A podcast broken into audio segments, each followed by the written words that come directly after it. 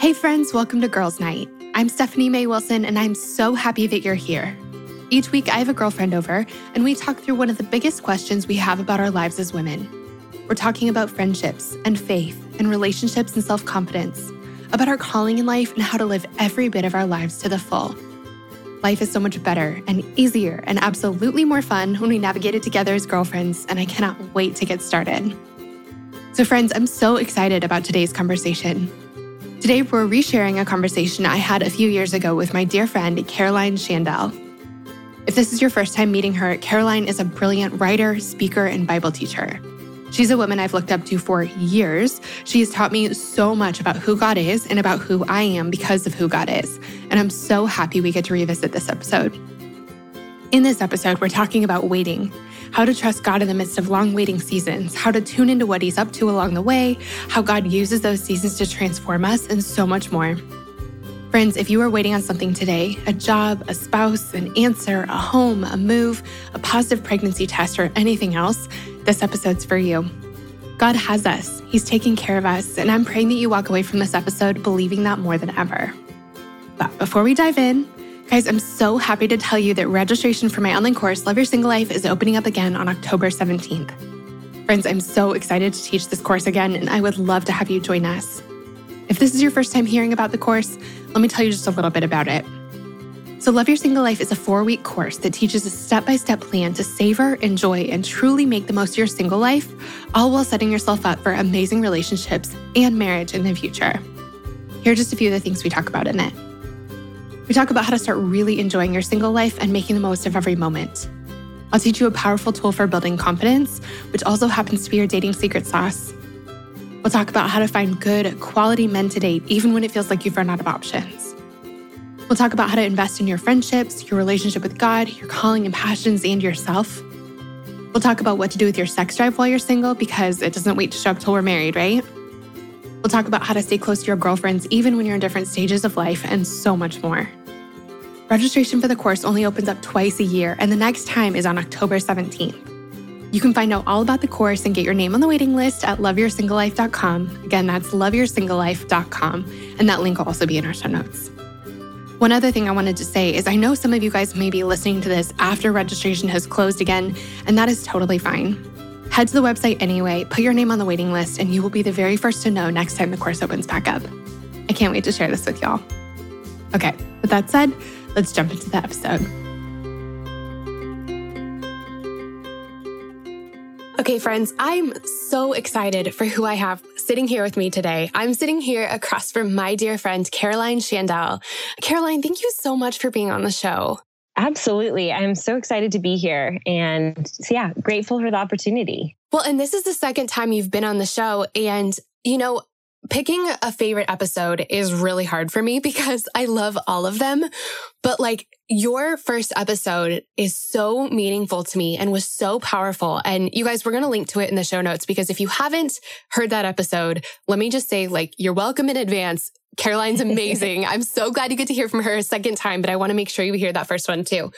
But so for anyone who hasn't gotten to meet you yet, Caroline, can you tell us who you are, what you do, and a fun fact about yourself? Yes. So I am a mom of two little ones. I have a four year old and an almost two year old, and I'm literally about 10 days away from being due with our third, which Guys, is a little boy. Crazy.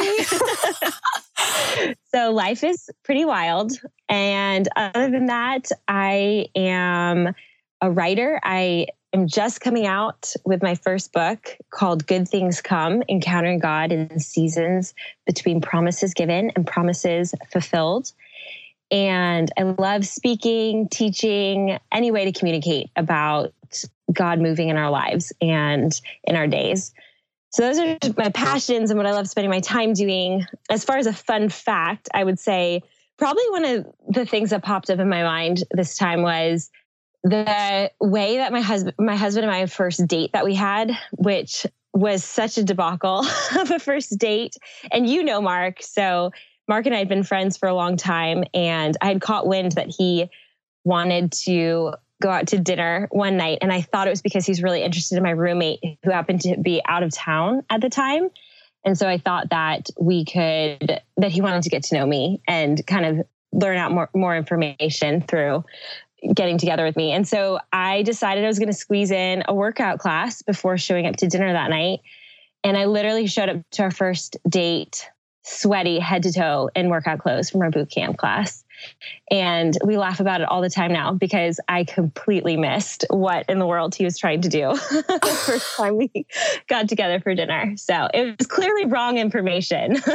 that is so, he's like, does she not like me? Like, why? What does she, is this not a date? And you're like, aren't you trying to date my roommate? That is, that is so yeah. funny. Yeah, it's so I it's just funny because I feel like I'm a pretty perceptive person in most arenas of life and my friends often tease me that like but when I miss it, I just really miss it. And that was definitely one of those times that I completely missed what the dinner was about. So it took a little bit longer for us to get on the same page.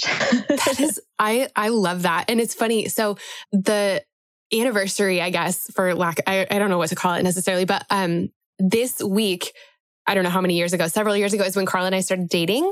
And uh, so we were telling a friend the story of like the first time we hung out outside of work because, you know, we met um, because we were working together. Yeah. And the first time we hung outside, hung out outside of work, um, it was the vice presidential debate that night. Which is very exciting. Um, and it was on TV.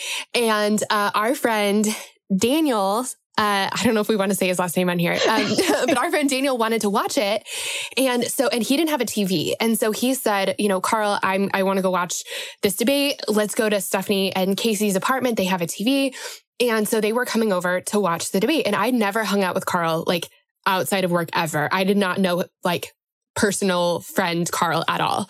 And so they come over to our house and I just wasn't thinking about it. And I definitely wasn't thinking like this is going to turn into something or whatever. And so the way that Carl tells it is like he showed up and I'm in my pajamas. And we, I mean, Casey and I just were not, I was not in date mode at all. Yeah. It yeah. was the very, very first time that we hung out and I was eating like a plate of pumpkin pancakes for dinner. And um, anyway, it's like just, I, I was not thinking that this was the first right. time I was hanging out with the guy I was going to marry. Right. but I love it. Yeah, but somehow it worked out. somehow it worked out. Yes. I feel like maybe, mm, yeah, we're at our most charming when we're sweaty and in pajamas. so. well, guys, I like I said, I'm so excited that get that you get to meet Caroline. Um, Caroline and I have known each other for a long time now, and Caroline, you've always I said this on the last episode, but you've always been like when I grow up, I want to be like Caroline, just in so many ways. And, and especially in my faith, I just, I have always, always looked up to you. And I've learned so much about God from you. There's so many things that I know about God in so many ways that I communicate with him. And I know that I can communicate with him because I learned them from you. And so anyway, having you on the show is just so special to me. And Thank I'm you. so excited about your book. Thanks. Oh man, good things come, you guys. I am so excited about this book. So before we talk about anything else, can you tell yeah. us like tell us more about the book and how it came into being? Like why why you wrote on this topic? Yeah.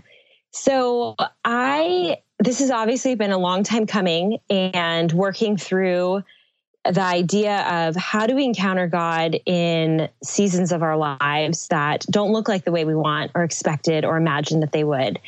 And I think the book really came about as I began to walk through all kinds of seasons in my life, realizing that that tension of what still wasn't like the things that I still was longing for and hoping for that that I was waiting for it to happen that it didn't really matter what my circumstances were. It didn't matter if I was on wild adventures around the world, if I was in a dating relationship or newly married or having my first child, there's still that tension that was so present.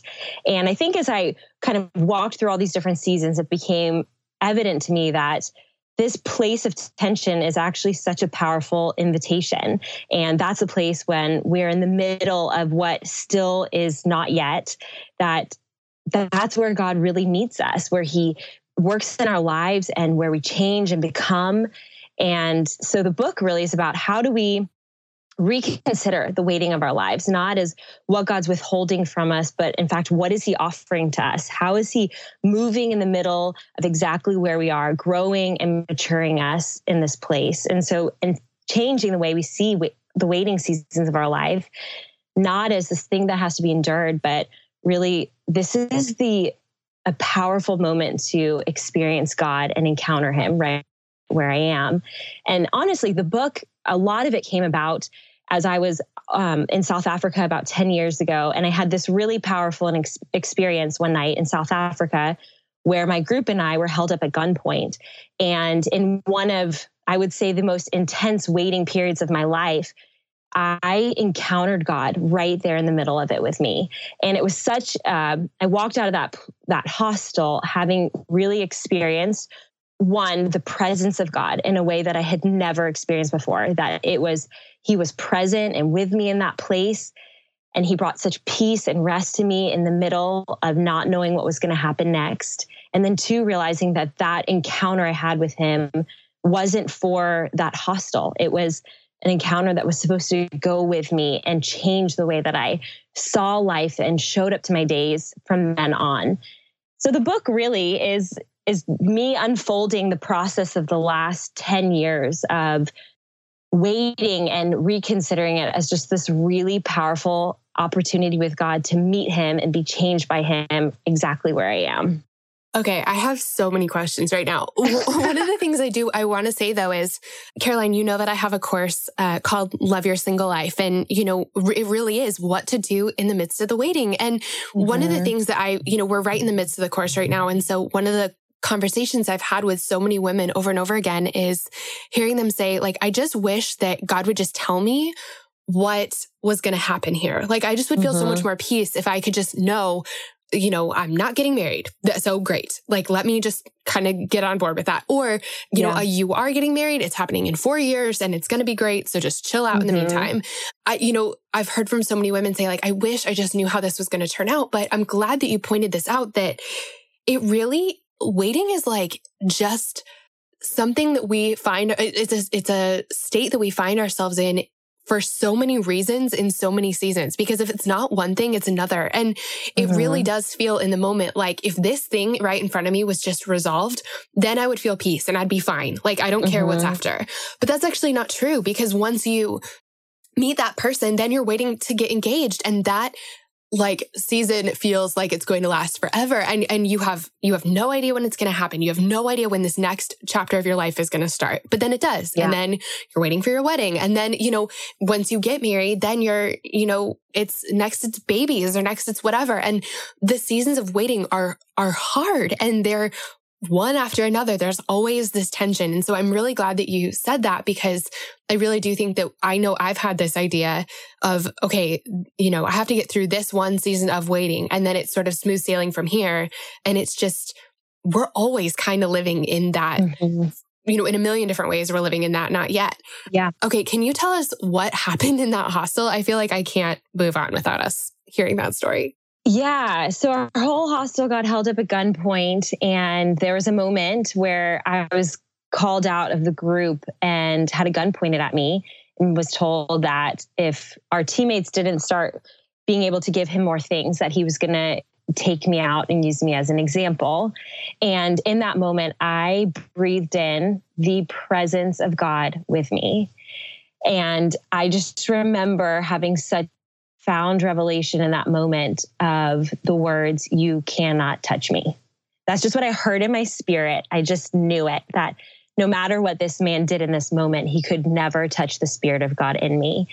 And ultimately, the uh, they left the hostel. They had found what they were lo- really looking for, which was a large sum of cash in a, a safe that was in the hostel, and probably not wanting to to get caught in the middle of that, they left. And we were, the next day, we all left the hostel and began to unpack the whole situation that we had gone through.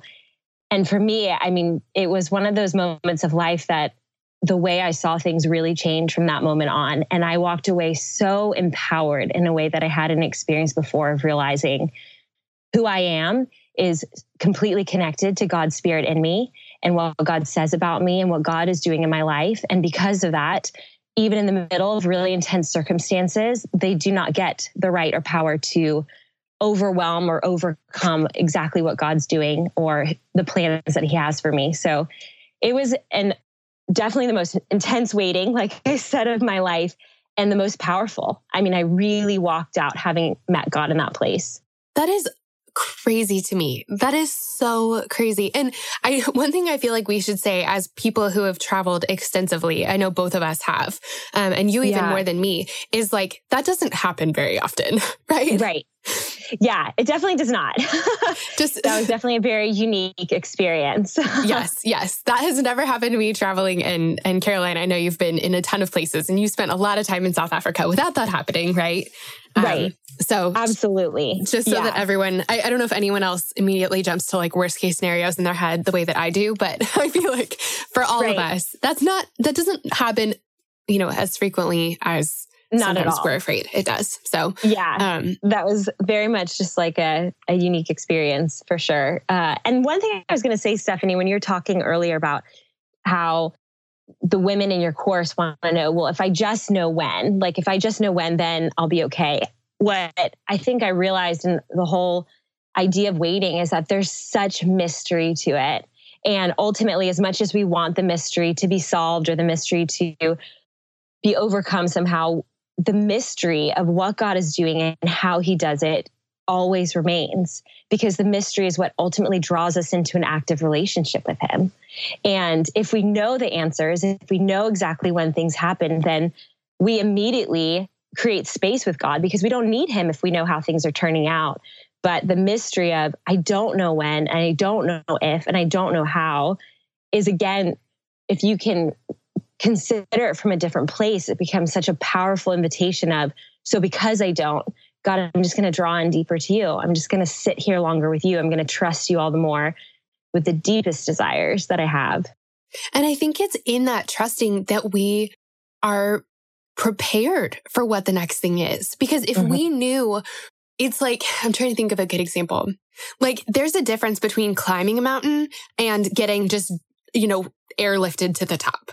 Like you get to the top faster and it's way less sweaty and you have to work way less hard, but you don't have all the experiences mm-hmm. along the way. You don't get stronger. You don't grow. You don't. So, so the, the, the top isn't as sweet if you aren't walking your way up. And I think that's been one of the things I've been so passionate about talking about for the last, you know, however many years. And actually what my new book is about is just that it's actually living in the present and it's savoring the present that mm. is what gets you ready for that future. So you can't mm-hmm. like, if, if you just had the answer and you just kind of hunkered down and hung out and knew that it was coming, it wouldn't come in such, it just wouldn't, it would be lacking something because yeah. you wouldn't have walked, you wouldn't have walked the road. It's, it's, that road is important. Mm-hmm. So I know that there have been several of these, Caroline, but other than in that hostel, my gosh, can you just tell us like, what have been some important seasons of waiting in your life? Yeah, definitely waiting for my husband. I I got married when I was 28 and would say most of my 20s and maybe probably even since high school, I just was very much settled that I didn't want to, I didn't want just anyone. And I really wanted to wait for the perfect, I mean, not the perfect, I guess, but like the right fit for me in my life. And so that was such a long waiting season, it felt like. And it was so uncertain for most of it of all the questions that you ask when you're really waiting for something that you deeply desire of is it ever going to happen? When will it ever happen? So that was a, a huge one for me waiting to and when we got married then and after a couple years waiting to become a mom and getting in touch with that desire of i really i really want to be a mom but i can't i can't guarantee i'm going to be a mom. And so the waiting again of not knowing when if or how that would look the book was a huge one that has been such a journey for me. The book in and of itself has taught me so much about waiting and the moments that I needed to push past and move forward in the middle of my waiting and the moments I needed to sit back and settle and rest into where it was has been a big part. So, and then just with dreams and hopes of mine in life that I'm not seeing today, I'm not experiencing, but I still carry so deeply within me. And so holding them as, okay, I'm not living in that place right now, which means that there are things that God is working out in me and doing in my life right now that I hope will change and grow and prepare me for when I could see that dream come to be. And so in my own life, just constantly going back to that place of God, you're here right now. You're working in my life in the middle of the tension of what still remains not yet. So I think it's just, it's really closing off the from like deciding that you're not giving into the lie anymore, that there's ever a rival point on the journey with God. There is always an invitation to encounter Him in the middle of our days. But there's no place where we get to that we feel like all tension is gone, that there's nothing I'm wrestling for, that all mystery has been solved. It's just not, it's not faith and it's not a journey with Him without those things present along it. Yeah, I love that. You kind of alluded to this, but I want to hear you talk more about it. When we're in the midst of the waiting, what are some choices that we have? Because I know that there are so many choices we have that aren't or that, that don't include like doing nothing. You know, I think when, yeah. when we think about waiting well, it's like just, I don't know, it's like when you're a kid and you're in timeout maybe and you have to wait for like two minutes right. on the stairs and it feels like a bazillion forever. Um, yeah. So I, I think that that's what we picture waiting to look like is just sitting still and doing nothing. But I'm mm-hmm. not totally sure that that's what waiting looks like most of the time. Mm-hmm. And so mm-hmm. I would love for you to just like, what are some of our options? How, how do we, what choices do we have? Yeah. So, the waiting that I'm talking so much about throughout the book and just in general is definitely waiting that's active partnership with God. That, like you said, it's not the passive sitting on the sidelines of my life, watching life pass me by as it will or won't happen, but really getting into the middle of my days and making choices that are partnering, that are joining God in what He is doing in the middle of where I am. And I think the key in all that really is discernment. And it's a really big word to say, figuring out like what is the unique things that God is doing in the middle of my life and my season where I am. How is he leading? What is he saying? That's what it means to discern is to kind of tap into that place of asking God, okay, what are you doing in the middle of what's happening or isn't happening right now? Because I don't think that waiting suggests always doing nothing or just passively sitting by. I think, in fact, waiting is suggesting to us the idea of intentionally considering what is God doing, where is He moving, and how is He leading. And so, some of the choices that I talk about in the book specifically is um, one, the choice to do something, that there are moments that we have just got to get up and move in the middle of our waiting. Sometimes our waiting can even be this like shield of keeping us safe because if we really stepped out into some stuff, we'd have to face some fears or we'd have to face some some things head on, some lies head on. And so sometimes it can be safer to just call it waiting and sit where sitting back where we are. And so there are moments that it's the choice to to do to get up and move. And this book was such a big example to that in my own life of making the choice finally of I'm just going to do the thing in the middle of where I am. I'm not going to wait until my season changes to or wait for someone to validate me as a writer in order to write my first book. I think a lot of creatives who are doing crafting things ultimately have that experience where they have they've all realized like no it's in the middle of where I am that I've got to decide who I am and begin to move towards that. I think there's the choice not to do that is a huge one in the waiting. And what I mean by that is the moments specifically where we have to make choices in the way we think about things to just shut off the lie. You know, most of us can have, can go to that place of discrediting ourselves or disqualifying ourselves in about four thoughts. So if the job interview didn't happen or pan out the way we wanted one more time, we can immediately just go down that rabbit trail of just ejecting us out of having any worth or out of what uh, hope for what God God may be wanting to do. Or you know the date doesn't ha- doesn't pan out into a relationship. And so again we can just like go down that that thought pattern one more time and get back to that place of it'll never happen. No one will ever want me. I'll always be forgotten. And just that like bad thinking place. And so sometimes in the waiting i think the most powerful choice you can decide is just I'm not going there. I'm disappointed that this didn't happen. And I'm still hopeful God's doing things. I'm really sad that that person doesn't want to pursue a relationship with me, but I'm really excited for who may come ahead. Uh, other choices are the choice to get back up. Sometimes, you know, we're going to fall, we're going to fail, we're going to mess up in the middle of it. And so I talk about the idea of quick recovery. What does it mean to just get up quickly and keep moving? And then there, I would say, to the choice to rest in the middle of our days, just to decide that whatever is today is okay. I think that's a really powerful choice we can make. Even if today isn't everything, just finding gratitude and for what is and just saying you're good as you are, even if you aren't everything that I want.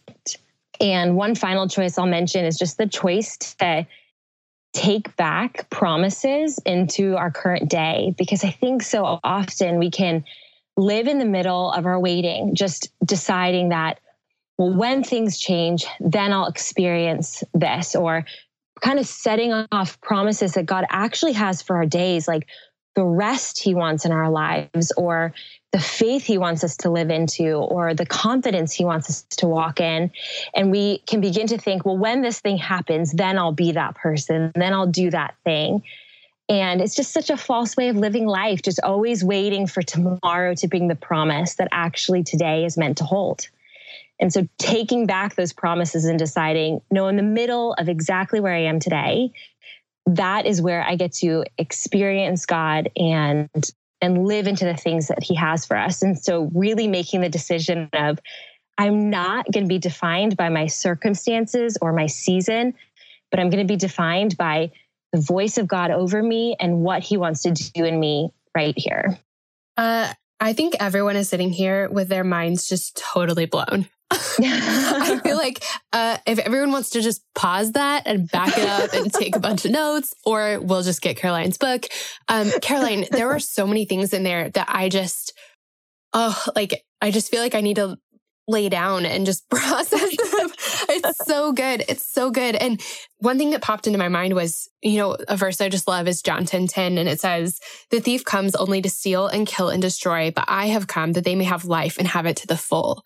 And mm. I think mm. that we really do think I'll have full life when dot dot yes. dot when this happens. And I think I posted something about this on Instagram the other day because I was thinking about it so much that that verse does not is not specifically talking about life after we have walked down the aisle. Like it is not saying, I have come that they may have life and have it to the full once they are married. It is yeah. today. That is a promise today. That is, that is what Jesus says he has for us today in mm-hmm. our current circumstances, no matter what they are and no matter what kind of waiting we are in the midst of right now. Mm-hmm. It's so true. Yeah. And that's what I'm so passionate about is just, I want I want to be someone who lives well my story today, that shows up in the middle of it and is really purposeful and powerful about how I live it out. And that's that's what I want for everyone around me as well is that waiting or not, tension or not, that we're being so faithful to be fully us in the middle of whatever our day may hold, even if it doesn't have all the things we really want or all the things we're waiting on. But the fullness of life is a promise, like you said, for today, exactly where we are. Oh man, I love that. Caroline, there's a story, and I don't know if you tell this in the book or if you're planning on telling it today, but I'm gonna put you on the spot. Yeah. You in in last time we talked on the podcast, you told a story about waiting for a house that mm-hmm. just is the most and like how you handled that waiting that just meant so much to me. Can you like tell us that story? Yeah. So at, the story about the house is that when I was about seven months pregnant with my daughter, so this was about four years ago, I really wanted to nest and get more space. We were living in a tiny condo, and I had all the dreams of creating a nursery and getting to scour Pinterest for the cute pictures. So I began looking around in Atlanta for uh, more space so that she'd have her own room. And I found this house. It popped up probably 10 minutes before as a rental house. Um, the posting was like 10 minutes before I saw it. It was perfect. It was this cute little Atlanta bungalow. And I was just sure that I was the first person who had listing and it was meant to be ours. So I wrote them immediately saying I wanted it. What could we do? How could we get our application in quickly? And they wrote back and said, You'll have to wait until the open house. We're going to do one in a couple days. And when you show up for it, uh, after that, everyone can submit an application who's interested. So when the open house came, I went with my friend and we walked through the doors. It's just it was down the street from some good friends, and I just loved it even more seeing it in per- person. It just felt it was that feeling of like this is this is home. It just felt like home for us, and I got really excited about it. Came home, told Mark all about it, and we went about trying to get all of our information together to send in our application. And so we did and there was a lot of people were a lot of people who were interested in it. And a few days later i got the phone call that said we had a ton of interest. We went with the family with the highest gross income and it wasn't you. And at this point you know i'm looking at weeks until i'm about to be a mom and just dealing with the disappointment of i really wanted this and i really felt like it was meant to be ours and yet it wasn't, and it wasn't going to be. And I just remembered, I think in the moment too, someone having told me the responsibility I had as I was carrying my daughter of, and I think this is true as a parent of just being so clear of what is flowing off of our lives and the thoughts we're sitting in and it can just affect our children and it can affect or if you're a leader it can affect the people around you and knowing that i that I felt such disappointment, I really knew I needed to do something to move past it because disappointment is is real and we have to be honest about it, but it's it's never a destination we're meant to just pitch our tent in and just stay in forever. And so it's something that if we can work through it can actually be such a powerful tool to push us toward God and and grow us and build greater faith in us and so I really did the only thing that I could think of doing in the moment, which was to drive back to the house and move myself out of disappointment by way of blessing the house and the family that was about to move in there. And it was the most active, it felt like um, the most active way to push out of the place that I felt myself sinking into, which was, I was just so sad. I wanted it. And so I went back to the house and parked my car in front of it and prayed blessings over the house and the family. And I thanked God for what he was doing and thanked him that he was giving the house to this family, that it wasn't our gift. It was a gift for this family. And so I just kind of spoke the blessings and words into them that I would want someone to speak into me. And I remember saying, and for all the families who live in this house afterwards, and just trying to kind of send off just this beautiful blessing into this place. And so we um, drove back to my condo and I really settled that this condo was the place that we were going to bring home our daughter and that this was our gift. And it wasn't everything I wanted or imagined, but it was good. It was really good as it was. And that was such a big moment of growth for me, of just deciding that kind of what I was saying before the choice and the waiting to just say, whatever is, is okay it, it wasn't everything I wanted. And I didn't have to pretend it was, but I could be so grateful for what actually was in front of me.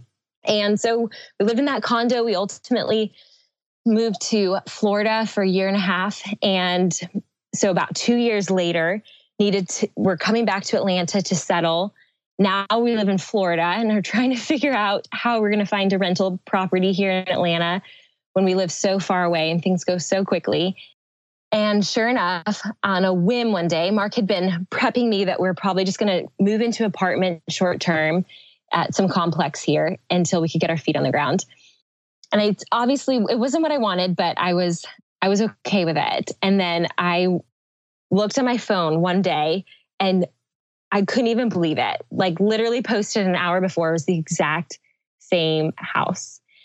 And I I just remember looking at Mark and thinking like if God does this, not that he had to, but just the, like, if he does this for us, I won't even know what to do. Like, just the kindness of this gift that he could maybe give back to us that I had completely released.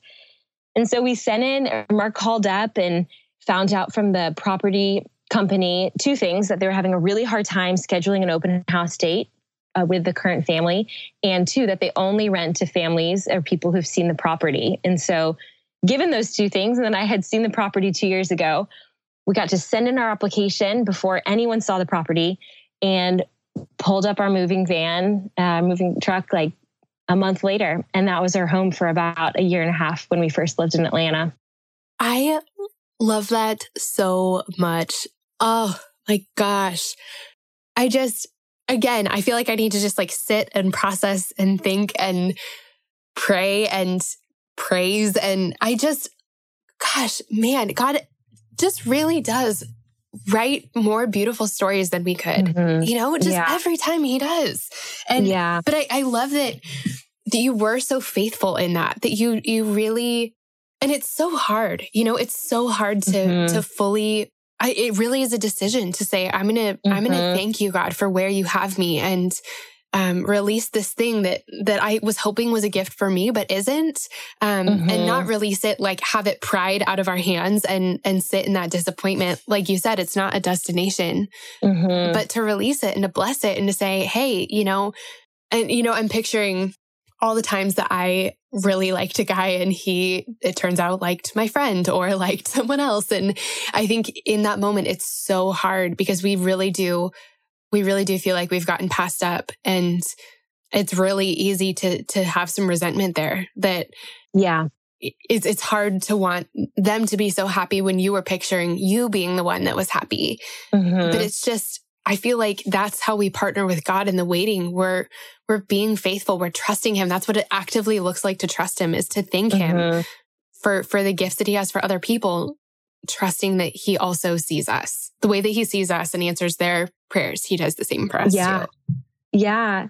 And to realize what I learned through that whole story as well was the unique opportunity given to us in the middle of our disappointment to lift up honest and heartfelt and raw praise to God that you can't do in the middle of fulfillment, right? When you get everything, you can thank God for everything he's done, but it's different than when you're in the middle of the uncertainty, when you're in the middle of the disappointment, and there make that choice, even still to say, even with how I feel, even with what I'm not receiving, I am so grateful, God, that you are doing something.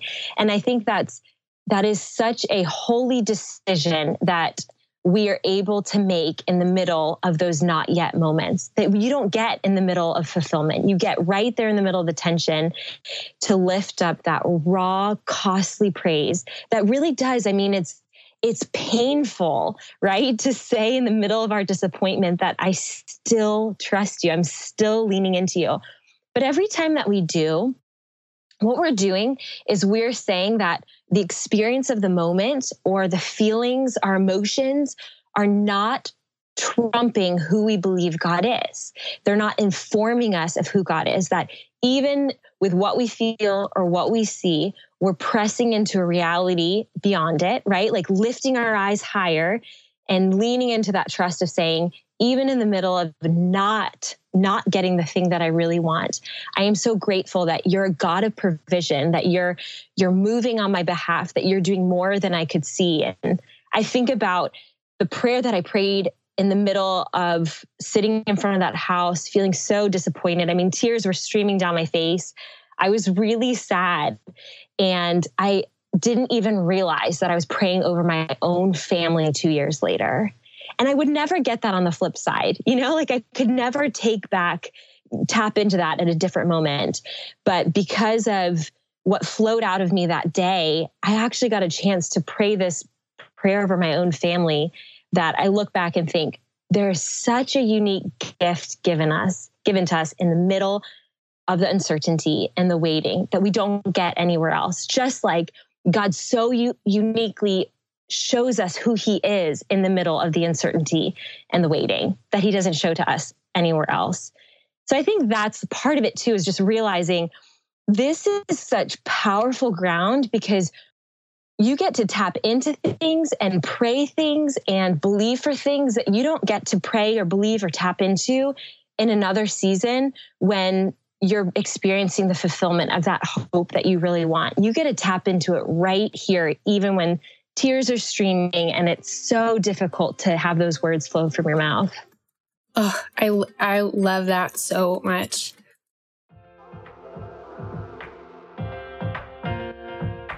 In the last few years, I've prioritized purchasing food products with higher quality ingredients for my family and myself. Products that have more of the real stuff and less of the fake stuff. And it's been so much easier to make that happen since I found Thrive Market. Thrive Market is my new go to for buying groceries and household items like vitamins and personal care products. The best part is, I can order everything online from my sofa and it's quickly shipped right to my doorstep, saving me so much time. If this is your first time hearing about them, Thrive Market only carries brands with the highest quality ingredients and sourcing methods.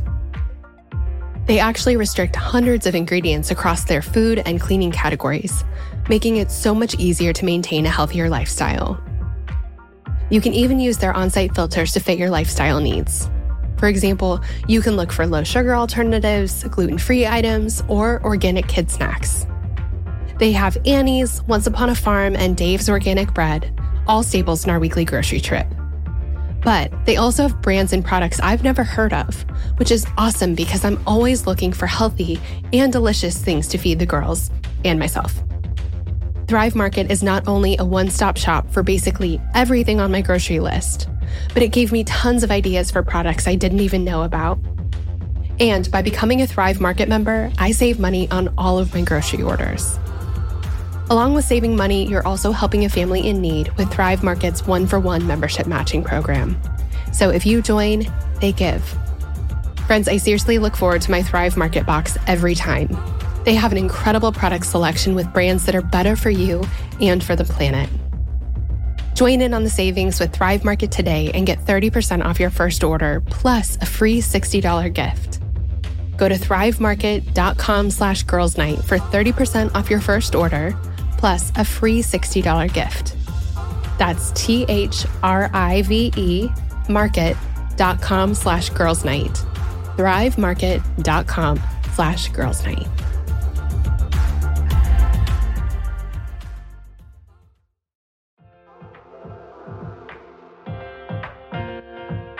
This show is sponsored by BetterHelp. Does anyone else feel like they could use more time in the day? There are things you want to accomplish, places you want to go, people you want to connect with, but it feels like you're always falling behind. Something I'm learning recently, well, always, is that none of us can do it all. We all have to figure out what's most important to us, but doing that alone can feel scary and overwhelming. Well, friends, this is one reason why I've come to love therapy. Now, tell me if any of this sounds familiar. You're going through something really hard right now a big loss or a gigantic life transition. You frequently feel anxious, depressed, overwhelmed, or just generally discouraged. You really, really, really want your life circumstances to change, but you don't know how to actually change them. Or you're feeling stuck as you try to work through your past, navigate your present, or figure out your future. Friend, if you can relate to any of this, you're not alone. I've been there, and therapy has been the thing that has helped me more than anything else with all of this. In the last 10 years or so, I've learned that strength isn't proving I can do it on my own, it's knowing I don't have to. I am at my strongest when I have a full support system around me, and an essential part of my support system is therapy. Therapy can be absolutely life changing. That is, if you can afford it and find a therapist you like and trust. But of course, that's easier said than done. And that's why I'm so excited to be partnering with this week's podcast sponsor. Our sponsor for today's episode is BetterHelp. BetterHelp is the easiest and most affordable way I've ever found to find a great therapist. It's entirely online and super easy to sign up. You can get started right away, and if you don't love the therapist you're paired with, switching is easy and it's free. If you're going through something hard in your relationships, or if you're in a funk you just can't shake, if you've been feeling anxious or depressed lately, or if you're looking to sort through your priorities this year, BetterHelp is an incredible resource for you.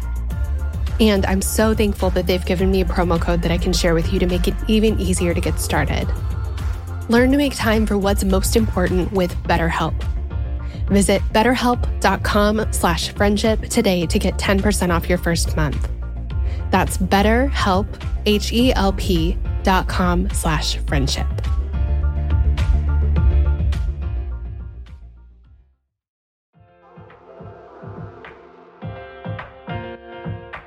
Something you may not know about me is that I'm fairly particular when it comes to fragrances, especially the ones I have in my home. Don't get me wrong, I love lighting candles, but a lot of the ones I've found in stores have overpowering scents and use chemicals that end up giving me a headache. Plus, I learned that the candle industry contributes to a large amount of carbon emissions and toxicity in our air. That's why I've recently made the switch to Notes candles, which also happens to be today's Girls Night sponsor. I love Notes because their scents are high quality but don't smell overly sweet or chemically. But what's even more amazing is that they are on a mission to help eliminate single use candle vessels with their more earth friendly option. Did you know that there are almost 2 billion candles sold each year, and almost all of them are likely to end up in landfills for the next 1 million years? Talk about wasteful. But thankfully, Notes does things differently with their refillable candle system that allows you to use your candle vessels again and again and again.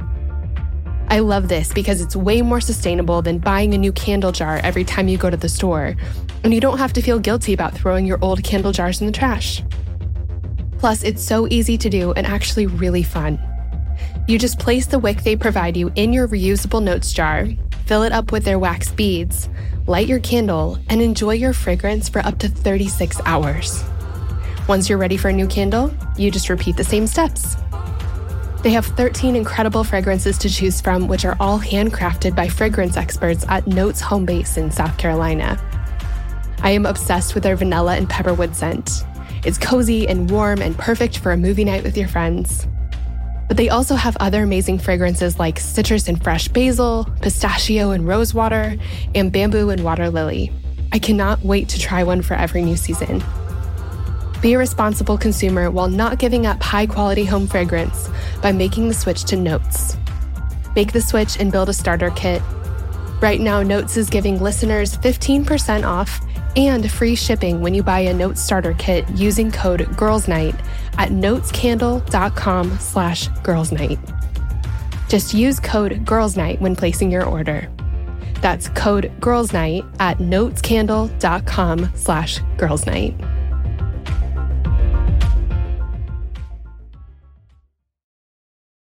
Something that you said just reminded me of this. You know, when we, we've been talking about what God is capable of doing in us in the waiting and partnering with him and encountering him. And I know that for, I think all of us, no matter how long we've been Christians, no matter how long we've had a relationship with God, it's like on some level, we know what that means. We're like, okay, yeah, uh, encounter, partner with him, like how, like mm-hmm. let him mm-hmm. transform me. But also there's sort of a practical next step where it's like, so how do I do that? like, how do we, mm-hmm. how do we actually meet him? How do we, how mm-hmm. do we mm-hmm. open ourselves up in a way where we're like being malleable, you know? Um, mm-hmm.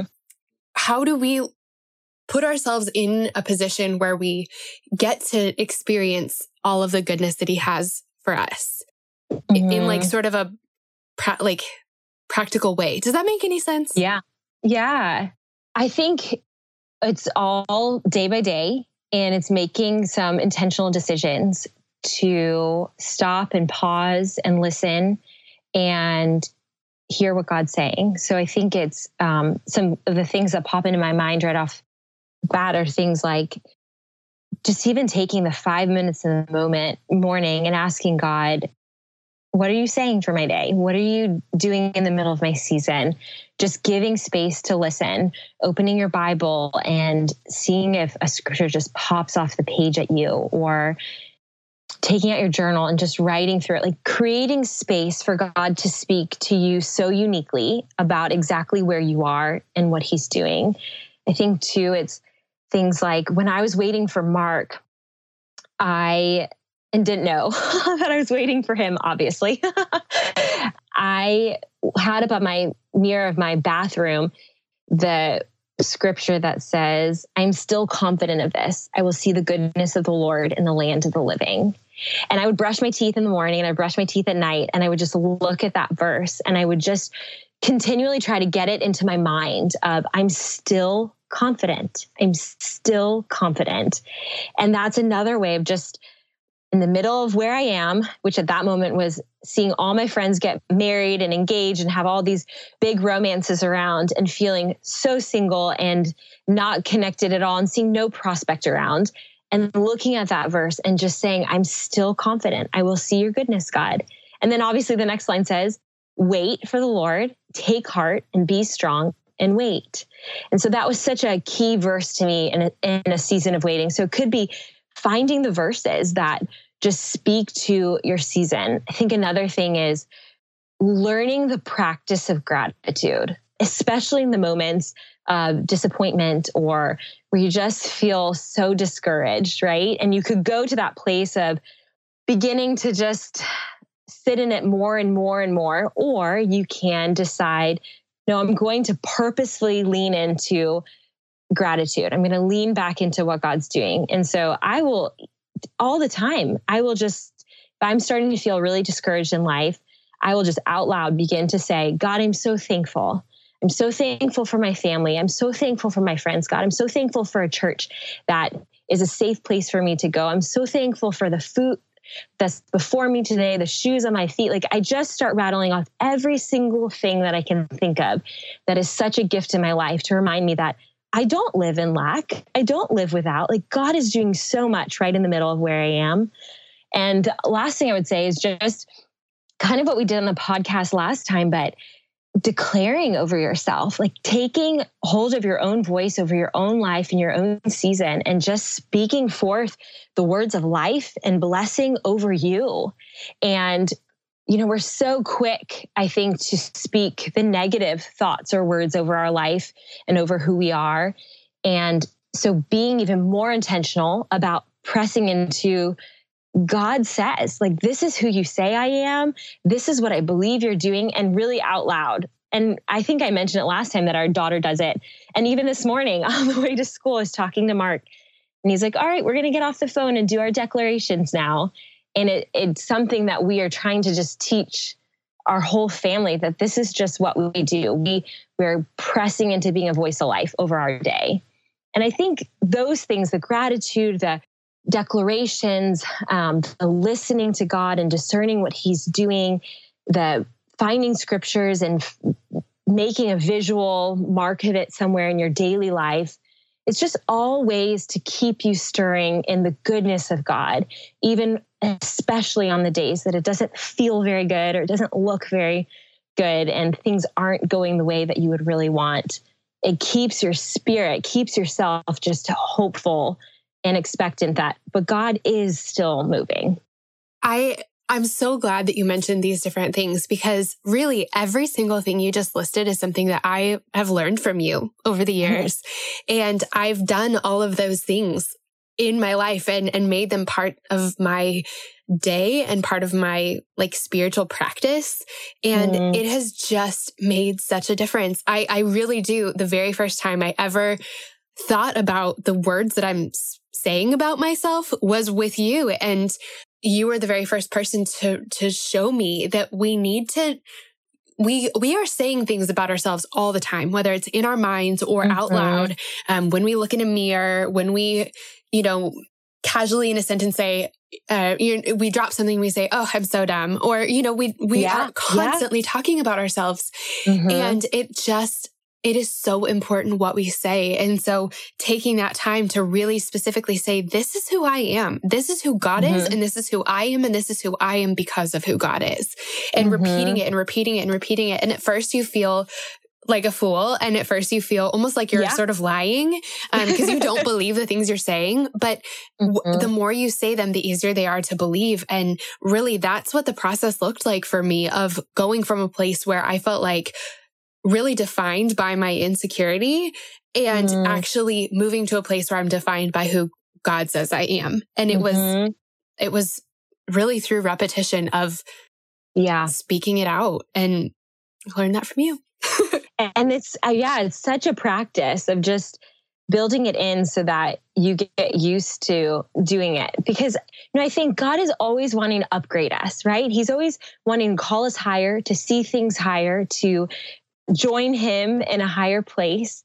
And so all these practices to me are when we're talking about partnering with partnering with god it's the idea of just we're joining and pulling him pulling us higher and so when you can see everything that's going on in your life just a little bit higher then you realize that, okay, that isn't the most defining thing right now.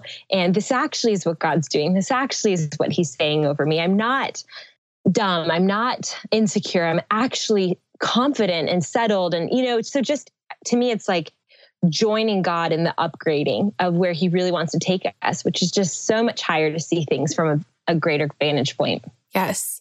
I, you know, as you were talking, I was thinking about the idea of God transforming us and how we, you know, eh, like if you give someone a hug, the, er, there's that game that's like light as a feather, stiff as a board or something, you know, like yeah. there, there are times when we are so rigid, when every muscle in our bodies is just like, just tight and tense and where we become sort of immovable. Mm. I think that sometimes we can become that way when it comes to growing and especially in the waiting, especially I feel like disappointment just hardens us after mm-hmm. after a certain amount of time if we let it. And so I think that, you know, if as we're in hard seasons, it's our part of the equation is to, to let ourselves be wiggly enough to be moved, to be mm-hmm. changed. And I feel like that looks like not numbing ourselves, you know, like that's something that I've been convicted of lately is it's really hard to hear from God. It's really hard to have a good sense of what he's saying and what he's doing when there's not one moment of my day where there's silence. Mm. And, you know, there, there are always opportunities to do the harder thing, to do the thing where we're like, oh, I really don't feel like doing that, but I know I should. It's actually mm-hmm. doing that thing. Or I'm really stuck in this area of my life and I know I need to do something about it. And instead of putting it off, we ask for help.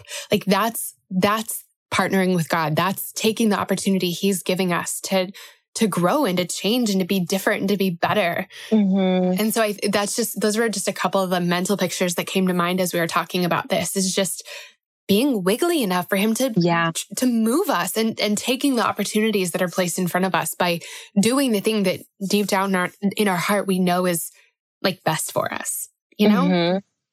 And I think with that, that releasing what something has to look like while still holding expectancy for what God wants to do. And what I mean by that is, you know, I think so often we become so specific on the way that a prayer needs to get answered or that God's going to fulfill this dream or this hope in our lives that it can become such this rigid expectation of the parameters, like what it's going to look like, feel like, when it's going to happen. And then when it doesn't, we feel just all the more discouraged and disappointed because what we want isn't happening the way that we expected it to. And I see that in my marriage. Like, if I begin to put expectations on the words that Mark has to use in order to affirm me, then all of a sudden it just takes all the life out of the journey, right? It just is this very rigid box that he has to perfectly fit into.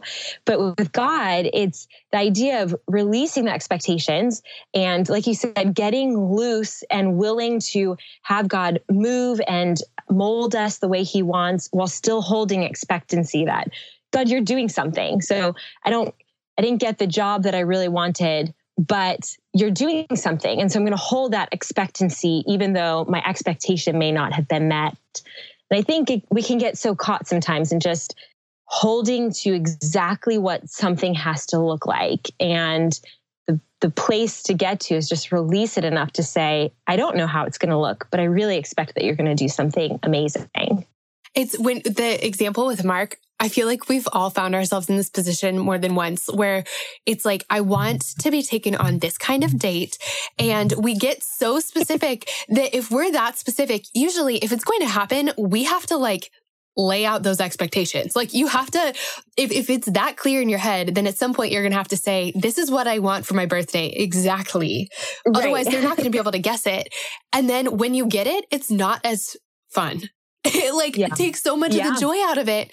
Whereas if you got something slightly different for your birthday, or if the date went a little bit differently, or if Mark tells you in his own words how much he loves you and why, it's Yeah. actually so much more special than it would be if it was so contrived. But we Mhm.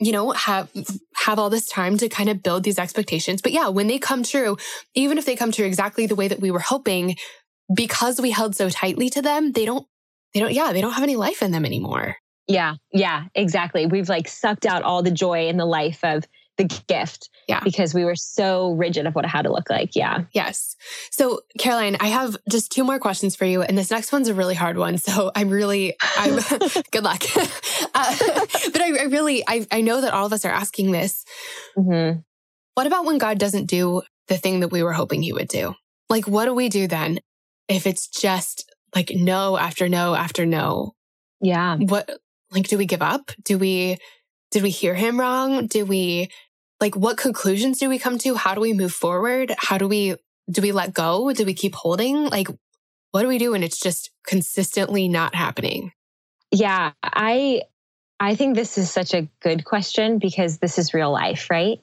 Like real life is that no matter how long we wait, it does not demand God to move. It does not guarantee he will do the thing that we want him to do.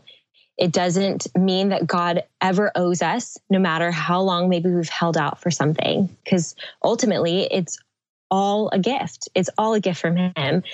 And so even when we have waited and waited and waited, there is still the possibility that we may not taste or see or behold the thing that we really want to see. And in my opinion, that is some of the most holy ground of faith is the moments when God doesn't.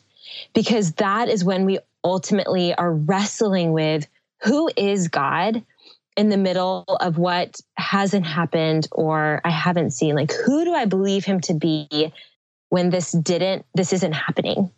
And one of the most powerful scriptures to me about this comes in Daniel 3, when Shadrach, Meshach, and Abednego are about to be thrown into this fiery furnace. And the king, because they're not willing to essentially denounce God and worship the other gods. And so the king at the time, this guy named King Nebuchadnezzar, is about to do this. And they look at the king and they say these words that are such powerful words, I think, about what it what we do, the choices we make when God doesn't do what we when God still doesn't do the thing that we really want him to do. And they say back to him the words that we believe God is willing and we believe God is able. But even if he doesn't, essentially, we believe God's willing and we believe God's able. And I think what do we ultimately do is we can't force God to have things happen in our lives, right? We can force all kinds of things on our own. But if we want to be doing the things that God has for us, we can't force anything to happen at a certain time or a certain way. But we always have the choice in the middle of what isn't or is to decide I believe that you are willing and you are able, even if I never see it in my own life. Like I still believe, God, that that is exactly who you are. And so choice becomes one of the greatest gifts I think that we are given because that is what changes us, the choices that we're making in the middle of when we don't see it. I think discernment is so key. Um, when you're saying, do I give up? Do I not give up? Those are the moments that that we have the choice to make of leaning in and listening and asking God, okay, it's not happening. What what am I to do now? You know, like I didn't get the house. So what happens now? God didn't do it in that moment. And I know ultimately my stories he did, but as far as I was concerned when I drove away from the house, the end of the story was God didn't and I believe you're good and you're kind and you didn't. And and then having to lean in and say so what so what now god where where are you redirecting me what are you asking me to do now? We read about in scripture the moments that jesus tells people to forcefully advance the kingdom right? But then jesus also says receive the kingdom like a child. So what is it? Do we forcefully advance? Do we do we receive it like a kid? And the answer obviously is yes to both. It's just a matter of leaning in and discerning what are you doing in this moment? What are you asking me to do in the middle of realizing that this isn't happening? And I think that's where we are able to make the choice of, I believe who God is in the midst of something that he isn't doing. And I really think that is some of the most powerful, holy decisions we can make in our lives is when we are in the moment of truly having to decide that this may not be, like I may just have to let go of this hope. I may have to release this and just lay it down as the precious um, dream that it is before Him. And I really trust that God is still who He says He is. And He will do the things that He says He will do in the ways that He will do them, even if I don't see it or partake in it the way that I really expected to. There's this phrase came to mind that it may not be time for this, for this thing that we were praying for or hoping for, but it is time for something. Mm-hmm. You know, and for some reason, the example that came into my mind was, you know, I know that there have been long seasons of my life where I was really hoping that a relationship would work out with this specific person. And I, and it's not happening and it's not, it's not going well. It's not going the way that I was hoping it would. But for some reason, there's something in me telling me, or, or I think, you know, I think I'm supposed to stick it out for this. Mm. What do we do in that moment? And I think that even even when we don't know even when we don't know what to do about this area of our lives there are other areas of our lives where we do know what to do and mm-hmm. and where mm-hmm. god does have something for us to do right in this moment and i don't know if that makes any sense it's it's not time for this relationship or a relationship or this thing to come to fruition but it is time for something. And so what time, what is, what is this time for? Um, yeah. What are you supposed to be doing right now? And, and it's mm-hmm. hard. It's like we want an answer in this area, you know, to the right, but this, we may need to leave that for a minute and leave that unanswered. Mm-hmm. But that doesn't yeah. mean that there's nothing to do right now. There's something to be done. There's something that God is saying or leading us to, or some, some way that we can be learning or growing or focusing on. Mm-hmm. And so I think that sometimes instead of it being a yes or a no about this one area of our lives, it's a, it's not even a not yet. It, we have no idea what's going to happen over here. But even with not knowing what's going to happen over here, there's something else for us to be doing and pouring our time and our heart into. Yeah. Yeah. I think that's so true. And I think with that as well, that it's okay to allow areas of our waiting or dreams still hold the mystery and let them just be, like you said, and kind of turn somewhere else. And we don't always understand. In fact, a lot of times we won't. We don't. And I know that there are listeners that are dealing with such real loss even in life that does not make sense it does not have a, a pretty bow to it it does not or a dream that didn't happen and are dealing with the aftermath of feeling so discouraged or defeated by that and there may not be some great answer to put to it other than God didn't, and I trust him. And I don't understand, you know, like allowing the mystery to just be part of the story, even though as we turn to other areas, but realizing that it is such holy ground with God in the middle of what we don't understand and we don't know why he didn't do things and we may not get those answers and I love what you're saying about focusing in on the things he's doing and being okay that certain things will just hold mystery longer than we ever anticipated them to. Yeah. That reminded me of uh, a verse in Philippians 4. And Philippians 4 is like one of my favorite parts of the whole Bible, really. And I just want to read this because I think it's, it just speaks to exactly what we're talking about. Okay. So it says, rejoice in the Lord always. I'll say it again, rejoice. Let your gentleness be evident to all the Lord is near.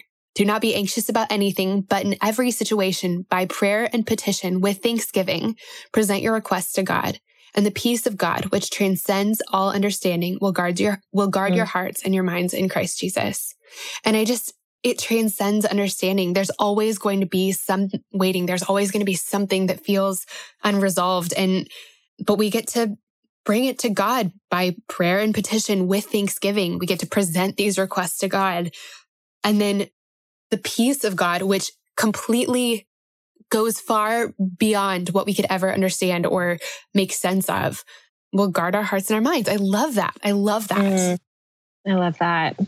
Caroline, as we are sitting here in the waiting in whatever that may look like in our lives, and it just takes a million different forms, mm-hmm. I would just love it if you could give us a last piece of encouragement. Yeah, definitely. I would love to. I think a last piece of encouragement would be to really press into where God has you as He has you right where you are. Because where He has placed you, the waiting is not for nothing and it isn't void of His power or His plans in your life. And one of the verses that has often spoken to me is in Isaiah 60, where it says, Arise and shine, for your light has come.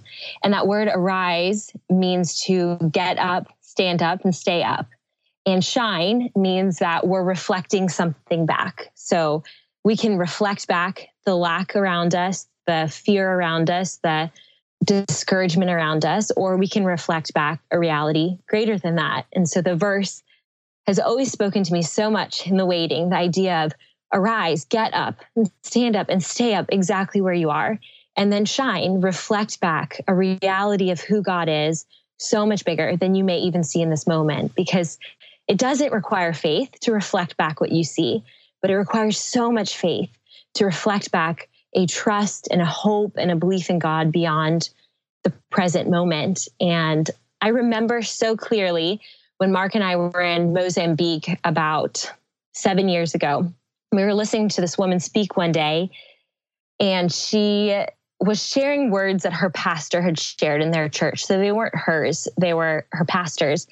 And it was out of this intense moment he had had with God that he came out understanding these words. And the words were that history will determine if you believed God. And the idea he was getting at was that ultimately it's not our words, right? That that determine if we really believed. It's the way that we choose to live the everyday moments of life, the unfolding of God's story in us that really reflect a trust and a hope and a belief to the people around us that God is real to us no matter when, if, or how he chooses to move. And I think my encouragement would be just that to arise and to shine in the middle of where you are and realize that the choices that you make and the way that you show up and live today and the tension that's before you and the uncertainty of what's ahead of you that those are powerful decisions that ultimately tell a story of your life of how you chose to trust God in the middle of the mystery when God hasn't and may not and yet you're still saying but I trust you I believe you you're good and I will see that goodness in some form or another in the land right around me in my life. Caroline, thank you so much for being here. Yeah, thank you. This was so much fun. Friends, thank you so much for listening to this episode. I can't tell you how much it means to me to have you here at Girls Night. Before you go, I would love it if you would do two quick things. The first is to subscribe. Subscribing to the podcast is the best way to make sure you never miss an episode. It's also a way easier way to listen because it's a way of sort of bookmarking the podcast. You never have to go looking for it again. Your app will just automatically download the next episode once a new one's released. The other thing is that it would mean so much to me if you would take just a second to leave a rating and a review for the podcast. The way that iTunes knows to suggest the show to new people is by the ratings and the reviews. That's how we invite new friends to our girls' nights. So, would you do me a huge favor and take just one quick second to leave a rating and a quick comment about how you like the podcast so far? It would help us out so much. And thank you so much to all of you who have left those beautiful five star reviews already. I can't tell you how much it means to me. All right, friends, that's all we have for today, but we'll be back next week with another episode of Girls Night. And this next one is such a good one. I'll see you then.